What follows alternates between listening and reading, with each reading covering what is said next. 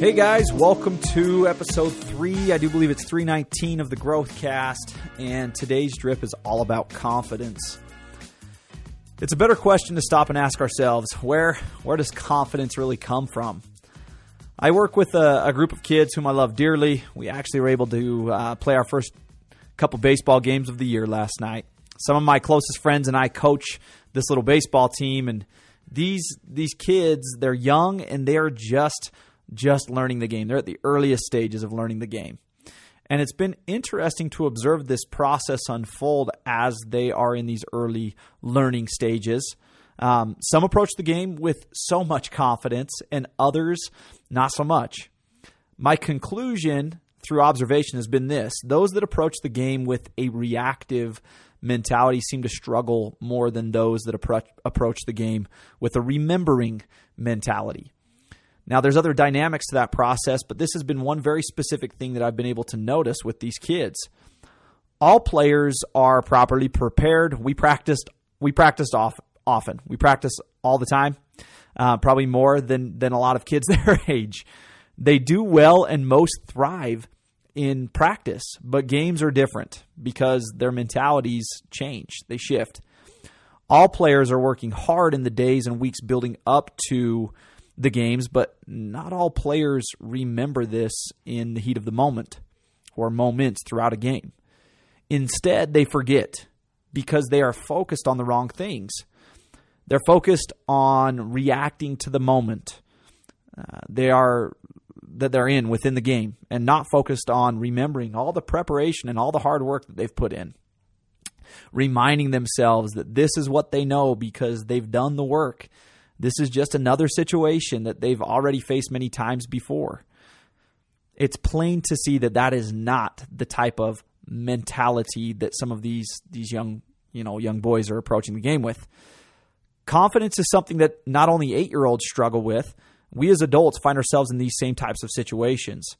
Right? Imposter syndrome is a name that we throw out. Unsure, self doubt. There are many different forms of names, but all follow similar patterns these these traps, right?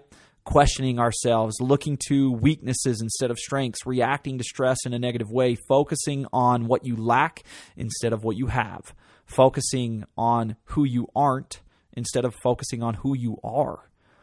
Forgetfulness is the enemy of confidence. And the thing is, sometimes we don't even recognize how forgetful we've become because we are just lost on in focusing on things that take away and don't add to the situation at hand. Confidence comes from remembering, remembering the proper preparation, the practice that you've put in, the time you've put in. It also comes from hard work. If you lack confidence, it might be because you aren't properly preparing. It might be because you are trying to talk yourself into performing better instead of working yourself into better performance. It could also be because those extra sets, reps, phone calls, ground balls, or role plays, whatever it is for you in your line of work, aren't currently in your system. You're not doing those things.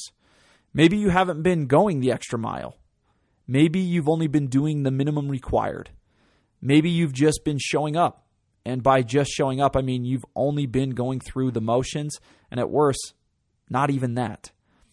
Or maybe you've been doing all of this, but in those important game time moments, whether it's in your personal life or business, you aren't remembering.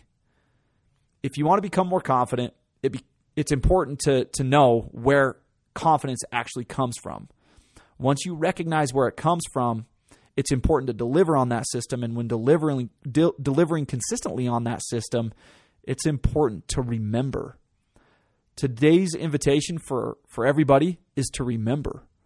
If you are plagued, or right now, or when you get plagued with imposter syndrome or self doubt and everything else in between, remember. Remember your proper preparation. Remember your hard work.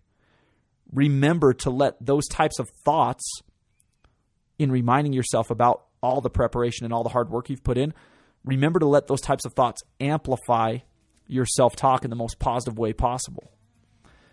It's also an invitation to increase preparation and increase hard work if, when you reflect, you find that your systems are lacking. proper preparation, hard work, and remembering. Remind yourself of these three things often and make adjustments when necessary. When you catch yourself in error ridden thinking, when you catch yourself reacting, pivot, pivot in your thinking. And remember, then let your inner dialogue follow suit. All right, everybody, have a great day.